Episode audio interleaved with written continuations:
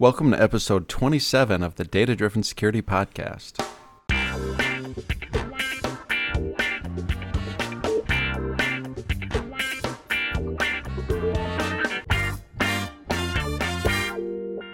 You're listening to episode 27 of the Data Driven Security Podcast. My name is Jay Jacobs. And I'm real Bob Rudis. the real Bob Rudis. And uh, we have a, a brief show. I, I, hope it's brief. Uh, a brief show today. Uh, and of course, we are post RSA. And Bob, you couldn't make it this year. No, there was just uh, too much stuff going on home wise towards the end of last week that I had to be here for. And I absolutely regret missing uh, all of the folks that I would normally have gotten. And I'm, I miss seeing you as well too, because like I actually I don't get to see you a whole lot, despite your trips over here on a regular basis. Right, right, yeah, and uh, you were missed as well. There were there were quite a few uh, uh drinks raised up saying "Wish Bob was here." I, I, I saw some of those tweets as well too, and and and and Alex Pinto will pay for that. So yeah, yeah. So you did go to RSA though, and I, you know, I haven't actually talked to a whole lot of people, even from my company, that went to RSA. Uh, I got a little bit of a debriefing on Friday, but I am really curious as to, you know, what you took away from RSA this year because you were there the entire week, so you must have had some some good experiences. I was there the entire week. It, it to me, it was a different feel. It seems like this is the there's a new chapter starting, and, and maybe it's just because a lot of us have have left the work on at Verizon uh, but it just seemed like a lot of people were shifting. Um, a lot of the a lot of the people that uh, normally would be there weren't there. You know, Alex Hutton, who I normally hang out with a lot, wasn't there, and and folks like that. And uh, it just made a, a different feel this year. And there was a, a ton of people. I think I heard like forty thousand attendees or something like that. And so it's just a lot of people that uh, you know I didn't know. Um, and it was just a, a, different feel. And the lack of, of data talks this year was a little little disconcerting. There were a handful, and I, I unfortunately couldn't make a lot of them. Uh, a lot of commitments this week, but um, you you actually were you were giving a data talk though because I I was part of the little skunkworks operation trying to generate some interesting things for that. How, how did the the uh, the talk on R 25 years of RSA titles go? That was really fun. Being on the panel, you know, typically panels are odd uh, in in good cases. Uh, you know, and sometimes you don't get a, a, rhythm going, you don't get a flow, and it's people talking over each other. But this was organized by Wade Baker, and we're going to talk about Wade a little bit later on here. But um, yeah, it's organized by Wade, and, and you and I helped out. What we got was 25 years of RSA titles and Alex Pinto as well. And uh, since you couldn't make it, we replaced you at the last minute with Wendy Nather of the Retail ISAC and formerly of the 451 group. And, and I didn't know this, Bob, but Wendy uh, is on the program committee, one of the program committees for RSA. Oh, yeah, absolutely. I, I had yes, no idea. Yes, so that was really absolutely. handy that, that she was helping us out.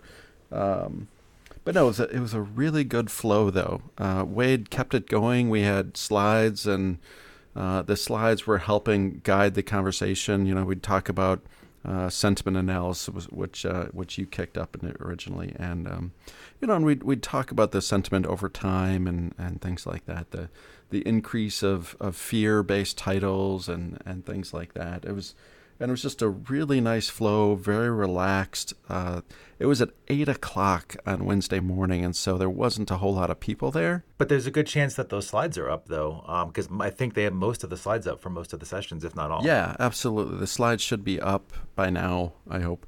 And uh, it was also recorded. There were uh, cameras in the back. Oh, very cool. I, I, I, have to find that now. Yep, yep. So that recording should be out there, and it. Um, I think I think it'll be a really nice recording. It'll be nice to go back and watch that for folks since who couldn't get up at 8 a.m. on Wednesday morning of RSA as as or, or, or or who did manage to become awake, just not necessarily alive. Right, right so, yeah. exactly. Yeah. Now, actually, you guys have a so beyond the talk type, but beyond the talk slides and the potential video that that RSA might have up, you have a lasting legacy from this as well on the internet, don't you? All? Yeah, there was a, a really fun thing, and that's what this podcast is going to be about. StoryCorps. Uh, apparently, the CEO, I believe, of StoryCorps did a, a, keynote on, I believe it was Wednesday afternoon at RSA. uh, I didn't know anything about that, but as a result of that relationship, StoryCorps had set up a booth at RSA. And for those who don't know what StoryCorps is, I believe it's storycorps.org, and it's like Story Corpse, uh, spelled that way. And and what they do, um, they have nothing to do with security uh, by default, but they they travel around and record conversations, and they record it from from a historical perspective. And so they try to get uh, two people in a booth, and they essentially interview each other, or one person interviews the other, and it's recorded and saved off in the Library of Congress. And because of the relationship with RSA this year, they set up a booth and they invited people from the industry to to record in this booth. And so I was asked, along with Wade Baker, who helped organize the panel on the 25 years of titles. And I worked with Wade for four years on the data breach investigations report. And we formed a interesting bond during that time. A lot of late night uh, data uh, discussions and debates and sometimes arguments. And uh, so it was really nice to get in the booth with him and talk about our experiences and the, the, the things that we went through. And it had a, a really nice, relaxing feel uh, going through that. And um, like I'm, so I, I listen to StoryCorps on NPR. There's every Friday they actually have a, a StoryCorps moment. I'm on most morning edition segments, and I've always been curious, like, so it, how big is the booth? Like, how is the booth set up? I mean, maybe not everyone's interested in that, but I think it's kind of interesting that they can actually set up a booth that actually has really, I, you'll hear it, everybody, it's really good audio quality. So I'm just curious. Yeah, and it, it wasn't soundproofed. It was just like a normal booth, uh, you, you know, and it was in the lobby, you know, where you go at RSA to get your badges. Oh, really? Okay. Wow. Yeah, so, that, so, so that's what that background noise is. And it's basically everybody just yammering milling and, and yammering, yeah. And um, and they, they tried to set it up to be as relaxing as possible. So they had lamps in there. They had, uh, I think they had posters from RSA, you know, on the wall, trying to give a feeling of artwork and things like that. And and there was a table and two very comfy chairs, like armchairs, kind of a thing. And then they had these big microphones that were right in your face, and and you'd face the other person, but the the microphones kind of made you very hyper aware that things were being recorded, you know. But they, they did a really good job at trying to make it a relaxing atmosphere because the I think those sound really good when people are relaxed. Did you get like an MP3 or something from it? We got uh, a CD at the end. Oh, a what? Uh, a compact disc. Disc is that is that like one of them like 3.5 inch floppy things? Yeah, no, no, no, no. You know, you used to get music on these uh, back in the 90s. And so from from that disc, I asked them if we could uh, release this ourselves, do some editing, and uh, release a podcast on this. And they said, absolutely. It's you know it's free to give away. And so Wade and I were in there for almost 40 minutes, a little over 40 minutes, and uh, I did some editing and got it down to just about 20 minutes, I believe.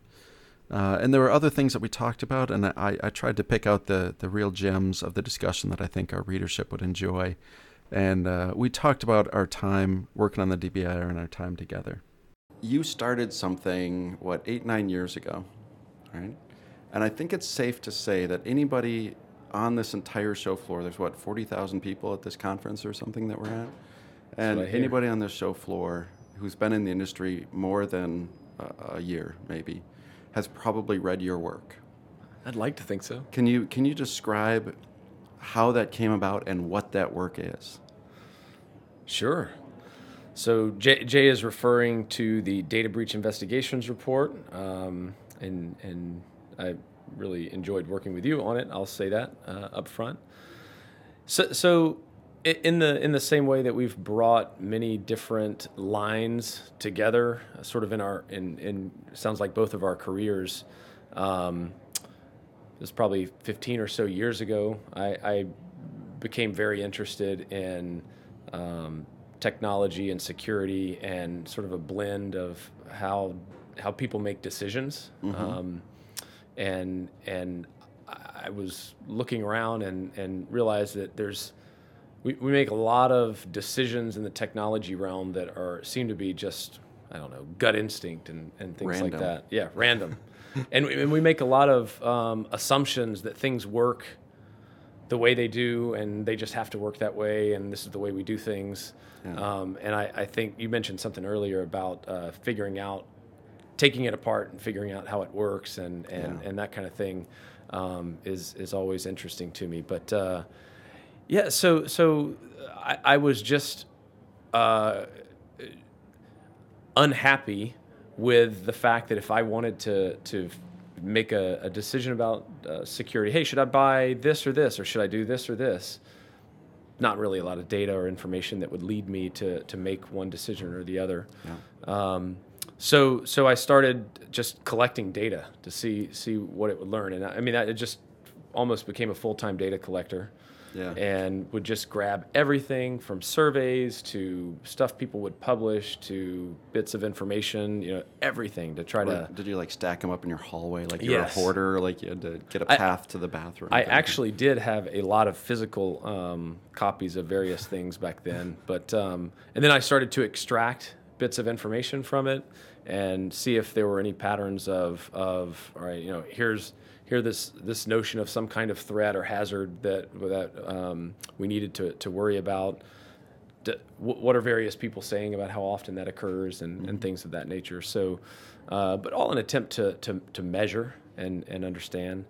And um, uh, in, in work that led to some, was doing some consulting and, and other things at that time. But the, the, the data breach investigations report was, was a culmination of a lot of these different things, but it was, there, there's something that we can measure. We can when when there's a security incident and a company has a has a network intrusion and they lose data and, and all of that mm-hmm. kind of thing. It's usually a painful experience, um, and and there's a response process and you go in and you figure out what happened, you help them uh, fix it and, and get back to business, right? And and the the company I was with at that time, Verizon, or actually it was CyberTrust then.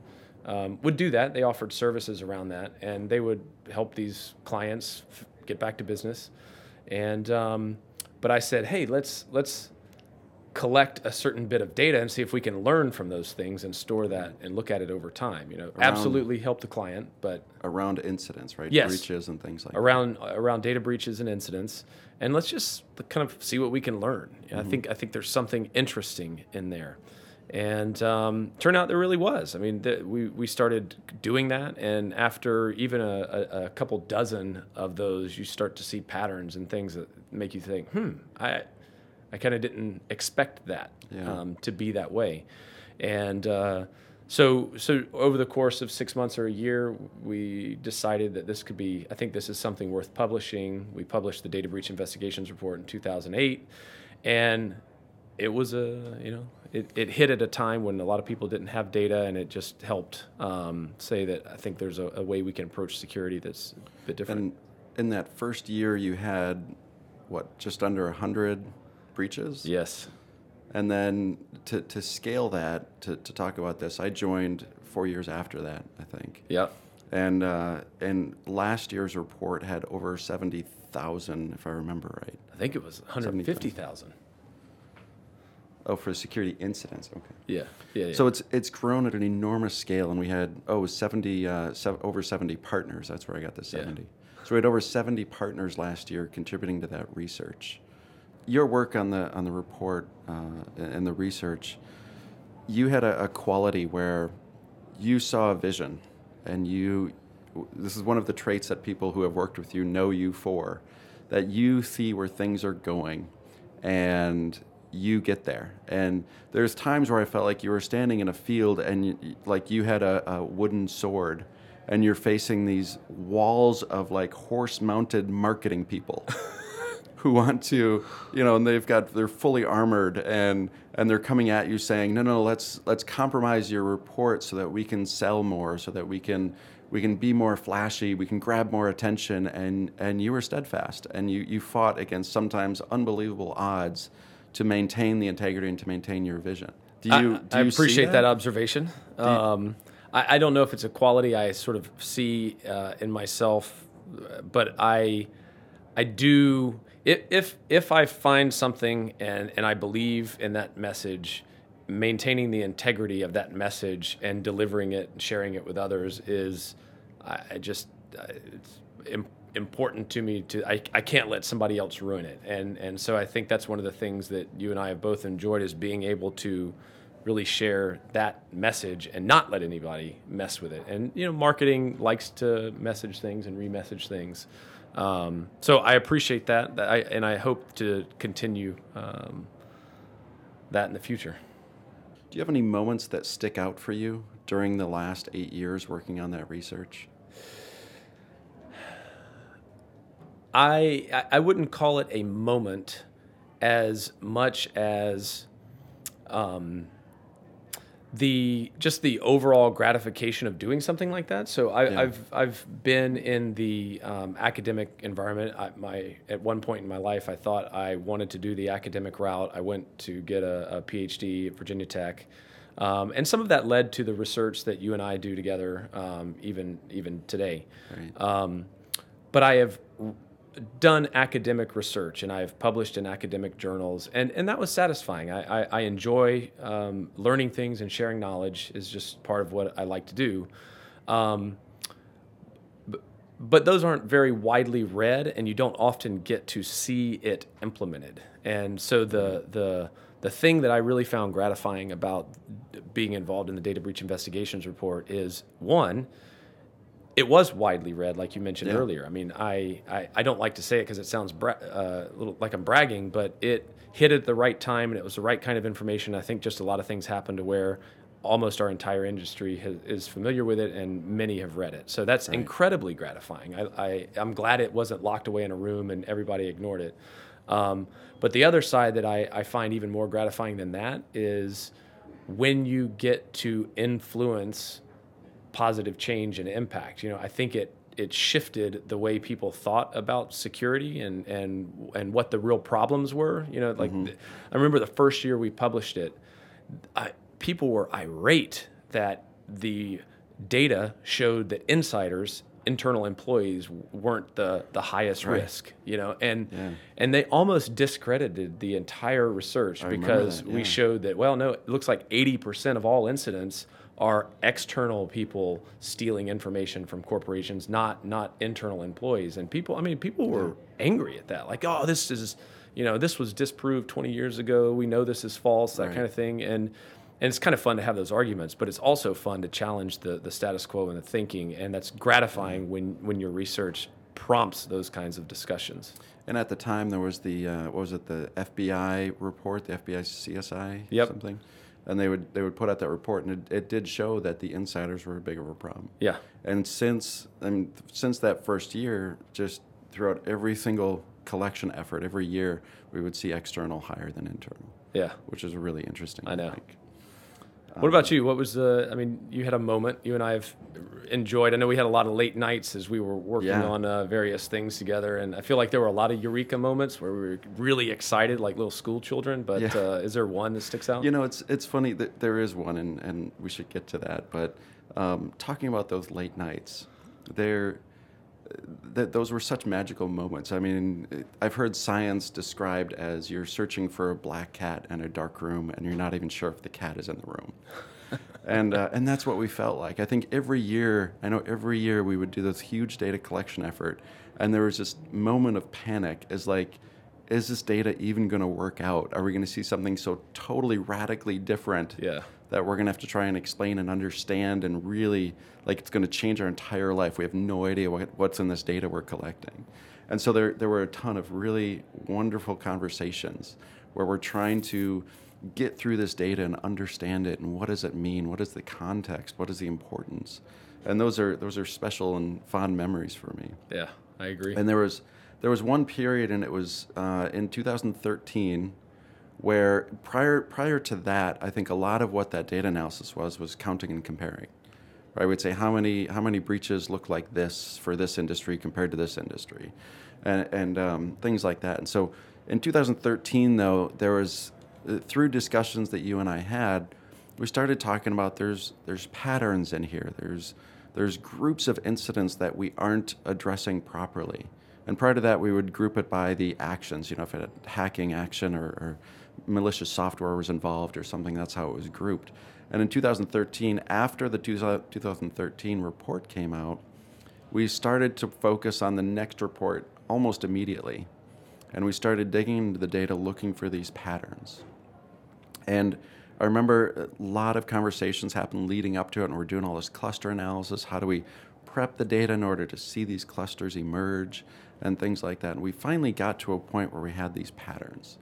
And I remember the, the, the best moment from, from my time working on that research was it was about one in the morning, and I was working on this, and I, I created a visualization which became known as Figure 19, and we refer to Figure 19 fondly from the 2014 report that we released.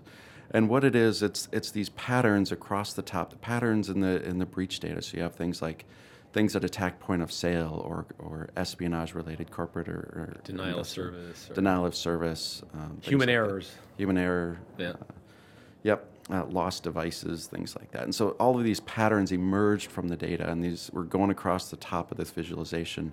And along the side, I split out by industry to see if there was some sort of I don't know, like the, the, the common knowledge is that we all apply top 20 controls, right? We all we should all try and focus on at least the same basic things.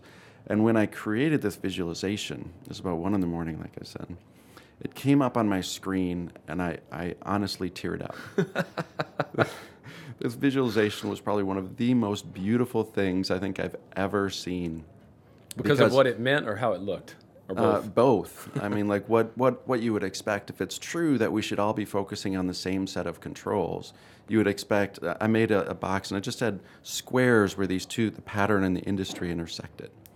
And in that square, I just created a shade for what proportion in that industry were in that pattern. So if, if everybody had to do the same things, you would expect sort of just a uniform. grayness, right? Yeah. A uniform kind of thing. And what I found is that there were enormous differences. Like some industries were just almost, you know, 80, 90% in, in hospitality were point of sale breaches.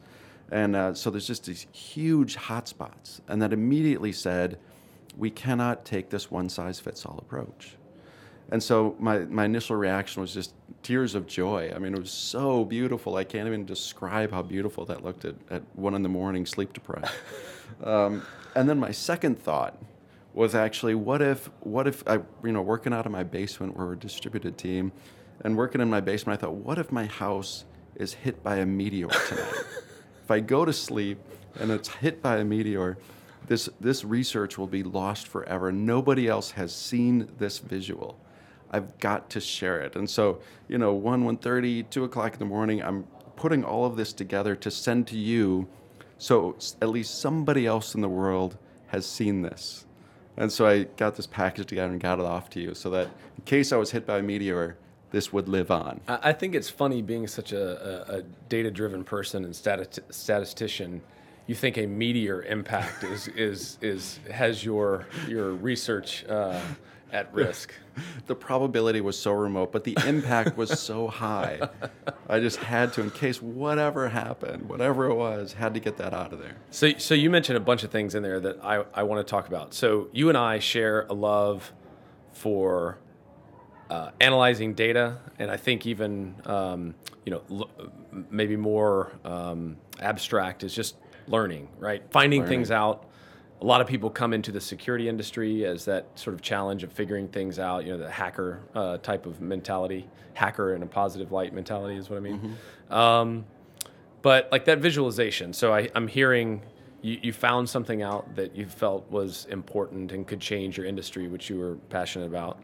Um, um, visualization. I know I know you enjoy that as well. Is there is there sort of a blending of art and science that sort of drives you about what we do the fact that you can make something beautiful but it can also be meaningful and and create change and, and that kind of thing. Yeah and the, there is no difference between art and science. I, I really dislike that dichotomy. There's anybody who studies science realizes that there's an enormous amount of creativity in there and anybody who studies art understands that there's a whole lot of science in there. So first that dichotomy I, I, I don't like but absolutely to be able to take something as complex and, and in a sense scientific as, as all of this data and to be able to communicate it visually to put it out so that you can get that message across i think is such a beautiful place to work Yeah, it's interesting. You you you have the view of, of art and science, and I, I I I share it as well. I think, um, but you know, you mentioned you were uh, a musician at one point in time, and you know, a, a sort of um, you would not think that a person that is a musician would be a statistician as well. But you know, you see all the time Yeah. that there is a blending of of of uh, music is highly mathematical, and there It are is, portions of the brain that that share a lot of connections and similarities there. And Yeah. Well, the first two years studying music at, at a university, they put you through theory, music theory. yeah, So essentially, you're learning the science of music for the first two years, and then the, the second two years are trying to help you break those rules that they taught you in the first two, two Yep. years, right? And so, and I think it's the same thing in, in data analysis. There's a whole set of rules that they teach you, and then to do really good data analysis, you have to figure out how to take those rules and start to break them, and not break them and violate them, but break them and extend them, take it into new territory, find out new things that this that you can do with this data. So, is there something from you know your time as a musician, um, or s- completely unrelated to to security that you've applied? I'll give an example, and then you can ask answer answer that. But um, I, I I mentioned I was in biology and environmental science, and so I had this professor, and and he was doing a project, and you know I was eager to to impress and that kind of thing. So he asked me if I wanted to do a special special project. Absolutely. What is it? And and he he was studying whether zebra mussel infestation in lakes in and rivers in Mississippi which were non-native species mm-hmm. were causing the invertebrate prop population in those lakes and rivers to decline you know because they were you know Right. feeding on this and they changed the the the um, dynamics there and so he had hundreds of petri dishes of water samples and I found out after I said yes that my job was to take those petri dishes and count invertebrates in each of them under a macroscope. So hours and hours in a lab looking through a macroscope and tweezing out invertebrates and counting them and classifying them. Okay. And that's a long story, but that I really do think carried over to a lot of what I do now because I've looked at piles and piles of data and collected it just like those uh, those petri dishes were collected from river samples and uh, Right. you know I've counted and classified the the problems that we see in our industry and I can do that for hours on end and and kind of enjoy it and I so I can draw a trace from that to to what I do now. Yeah. I mean, do you have something similar with music or something else? Uh, not really. It's always been about the learning. No, that's just you, Wade. I, I don't. That sounds that's, weird. That's totally bizarre. no, but there's, you know, I mean, like people have described data science as like the sexiest job of the 21st century or something like that. And when you get into it, there's actually not that much sexy about it. Like you, you know what it's like. We we've spent hours upon hours, weeks, even months, slogging through this data, and, and some of it was incredibly messy. Like it's just you know like you're you're like uh, I, I make the analogy to archaeology, where you're digging through just mounds of dirt, looking for like a broken dish, you know, Yeah. uh, and you find like one little scrap, and you're like, oh, this is so cool. And uh, and that's what I think it's like. And then you got to clean me. it and Clean very it very and- painstakingly. Yeah. and then make it pretty and put it on display. yeah, that's a good parallel. Um, so sort of on that topic. So we have we mentioned at the beginning, you know, it's been 20 years. You go back that far. That's the the, the web is is coming, and and the amount of data in the world just starts to explode, right? And the curve is just insane. Yeah. Uh, the numbers I hear of the amount of information produced on a daily basis these days is is truly staggering. Yeah. Um, and I have felt that I am in a climate from what I do with data security, um, but also data analysis that it's just like a, like a really perfect time to Yeah. to to be doing what we're doing. Yeah. Um, and maybe maybe it would have been if we were doing it 50 years ago. I don't know, but it feels like that. Do you think 20 years from now that someone would listen to this or, or look back at what we're doing and just think, wow, man, I can't believe they had to do it that way. Like like I think about Yeah. when my dad tells me about his you know cards and having to mess one up and then the punch like, cards, Yes, yeah. like I can't imagine programming like that. Yes. You know, is do you think there will the, the way that we sift through data and clean it up and prepare it and analyze it just fundamentally different 20 years from now? if it's not, we've severely screwed up. right?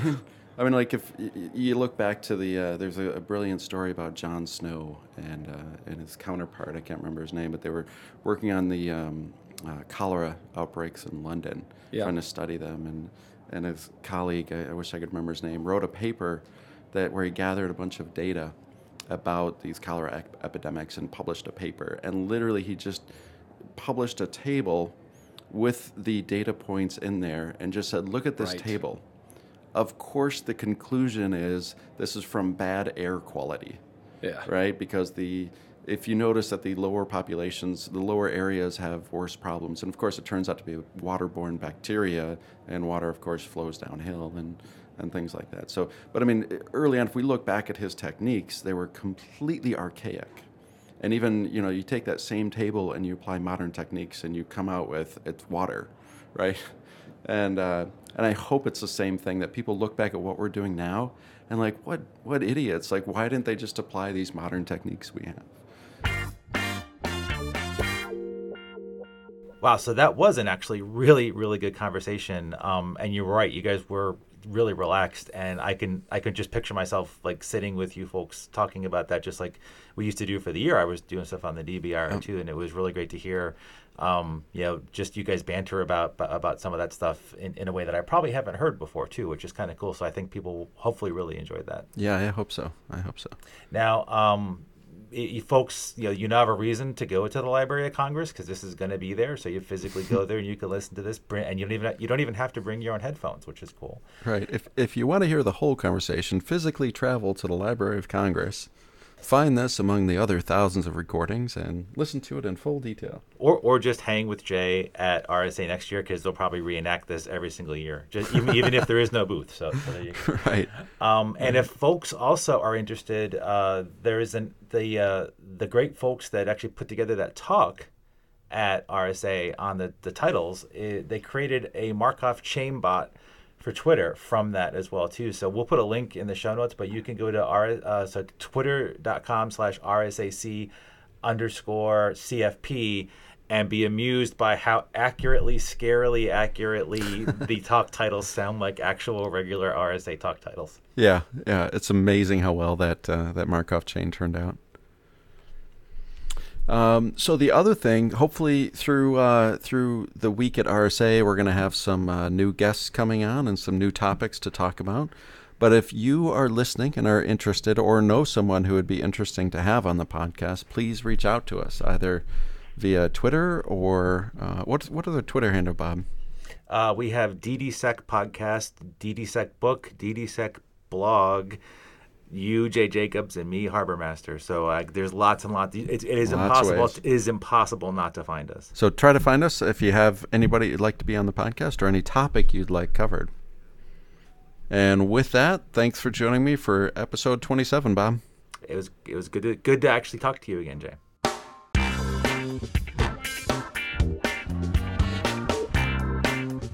Data Driven Security Podcast is produced by Bob Rudis and Jay Jacobs and is a Creative Commons endeavor. Feel free to syndicate the content, just give us an act back. And if you like our podcast, please visit us on your favorite podcasting service and provide feedback and or a rating.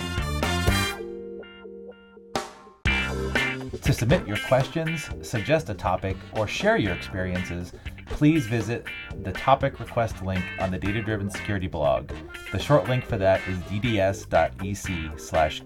Be sure to check out the book, Data Driven Security, anywhere fine books, perhaps obscure books, are sold.